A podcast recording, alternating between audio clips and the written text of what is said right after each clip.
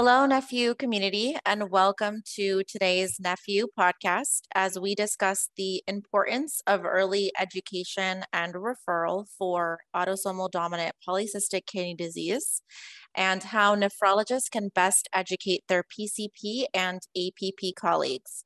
My name is Marla Dallal, nephrology clinical and scientific liaison at Otsuka. I will be moderating today's discussion, and I'm very fortunate to have Dr. Pranav Garimella join me today to share his clinical expertise and his best practices. Dr. Garimella is a board-certified nephrologist and associate professor of medicine and the director of the ADPKD Center of Excellence and Acute Dialysis Services in the Department of Medicine and Nephrology at UC San Diego. He received his training in India, Chicago, and completed his fellowship at Tufts Medical Center, training in clinical nephrology with a focus on polycystic kidney disease with Dr. Ron Perrone. His research endeavors have led to multiple grants, including from the NIH, and numerous peer-reviewed publications on the topic of biomarkers and kidney diseases. He has been the recipient of a multitude of teaching and clinical excellence awards.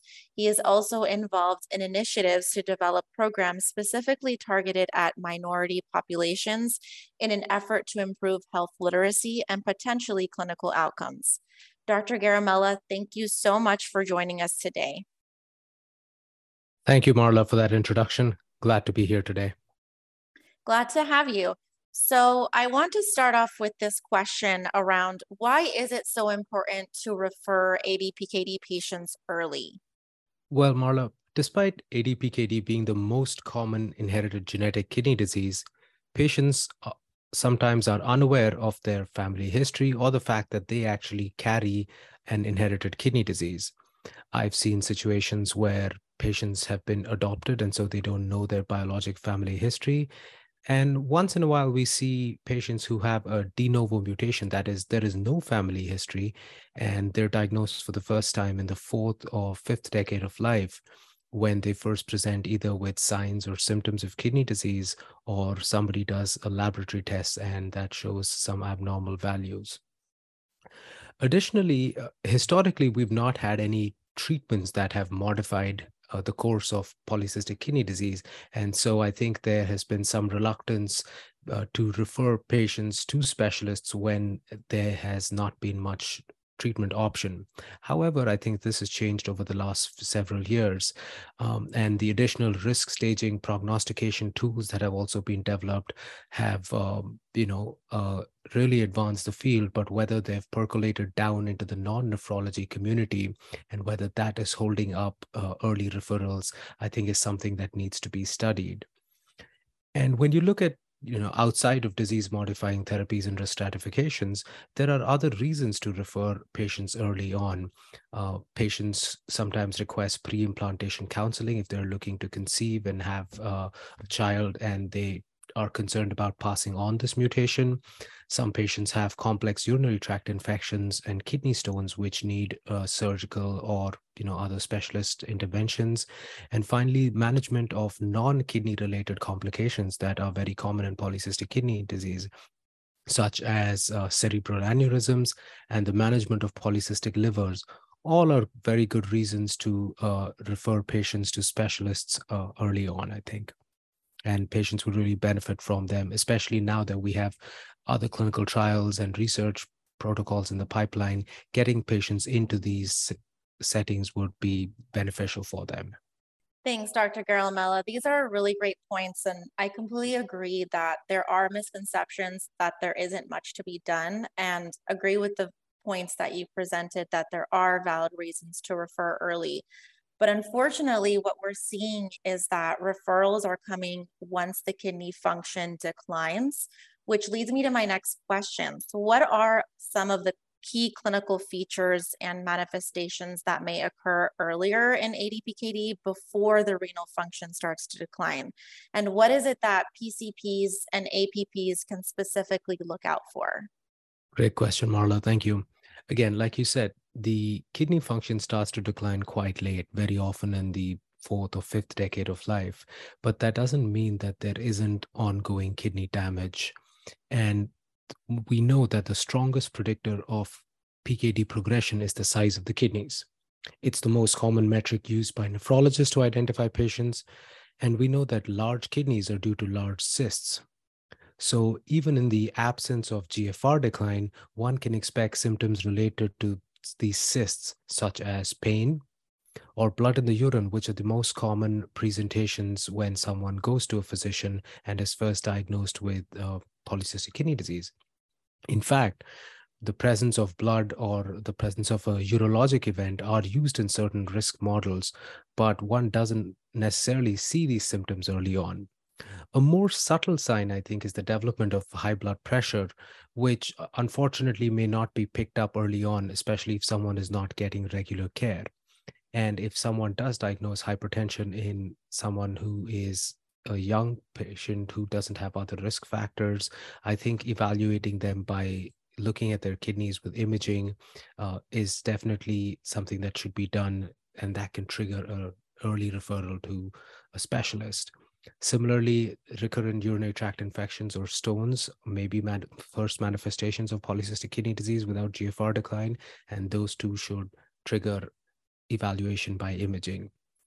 And finally, like I said about liver cysts and intracerebral aneurysms, they occur at a greater prevalence than patients without PKD, and especially intracerebral aneurysms, which can actually cluster in families and tend to rupture at an earlier age than non-PKD patients with aneurysms. So again, a multitude of reasons. Some of them don't always present until it is catastrophic, like an aneurysm, but very often we may have high blood pressure, urinary tract infections and stones, or simply even pain, which may necessitate imaging to make that first diagnosis of PKD. Got it, thanks. And what about for patients who are considered at risk of rapid disease progression? Are there any key signs or symptoms that distinguish those patients? Great question. The main risk factor, again, is kidney size. So if someone has not imaged these patients and you don't know what their kidney volume is, predicting rapid progression is going to be difficult. The height-adjusted total kidney volume is the strongest predictor that we have for the development of kidney failure and is currently used both for treatment stratification and for research purposes. The development of high blood pressure before the age of 35 and the presence of a urological event before the age of 35, and that could be cyst infection, that could be blood in the urine, have been used in the ProPKD score, which is a risk stratification tool to identify those at high risk for progression. The main drawback is that these have to be used in conjunction with genetic testing in the ProPKD score, and genetic testing, unfortunately, is not currently available for everyone and may sometimes be unaffordable. So I think looking for clinical signs of progression, understanding what the kidney volume is, and perhaps sequentially looking at change in kidney volume would be the best markers for rapid risk of progression. That makes sense. Thank you for giving that overview. You know, one of the biggest insights that I've noticed when speaking to my nephrology providers is that they're unfortunately seeing ADPKD patients come in at a much later stage than they would like. How can nephrologists best educate and communicate to PCPs and APPs the importance of referring ADPKD patients early? Can you possibly share some of your best practices? This is a tough one sometimes to answer. I was trained actually at a large ADPKD center, which had a robust referral base, and I think internally they were aware about the program. But I then realized that this kind of training is not necessarily reflective of nephrology practice nationwide.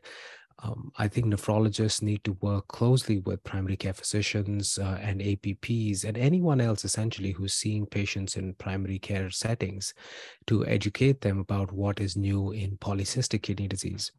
And this would include risk stratification, disease modification therapies, new blood tests to prognosticate, and even upcoming trials, so that the base of APPs and primary care providers is quite well versed with what options they have and who to refer these patients to. I think the National Kidney Foundation has several state and citywide chapters, and liaising with them is a great way to reach the community directly. Patients with PKD, especially those with a strong family history, are quite engaged and are always looking for ways to improve their care and see specialists. And so trying to get them to talk to other community partners and increasing awareness of PKD, I think, would be one way of ensuring that we get the message of referring PKD patients to specialists early out there. The other thing I think that could be done is highlighting PKD care during general medical education seminars, board review courses, and CME sessions that are aimed at internists and family practitioners. I think they would be more comfortable seeing these patients and referring them as needed. Again, PKD accounts for only about 4% of kidney failure cases in the United States. So when you think about it compared to diabetes and hypertension, it's a much smaller population. However, it's a very unique population that has significant other comorbidities that require a multidisciplinary team-based approach. And, you know, getting these primary care providers and sometimes even specialists. I have colleagues in hepatology who see patients who have polycystic liver disease, but they're not necessarily seeing a nephrologist because their kidney function has not declined. So ensuring that the medical community is well aware that we need a team-based approach and getting these patients plugged in with nephrologists, hepatologists, genetic counselors as needed, I think would be a great way to improve the referral of PKD patients so that they can get the care that they need. Thanks, Dr. Garimella. Yeah, I agree. Working closely, multidisciplinary communication is best, and early education is so important. And one of our biggest initiatives at Otsuka is to educate the healthcare community early on, so that they are aware of the disease and know when to best refer to their nephrology colleagues. So with that, we can conclude today's podcast. I want to thank Dr. Garimella for joining us today and providing his insights and expertise on the importance of early referral and education in ADPKD. And I want to thank the NephU community for joining today and encourage you to check out nephu.org for future webinars, podcasts, and events. You can also check us out on our social media platforms using the handle @nephucommunity. Thanks again, and we look forward to seeing you next time on NephU.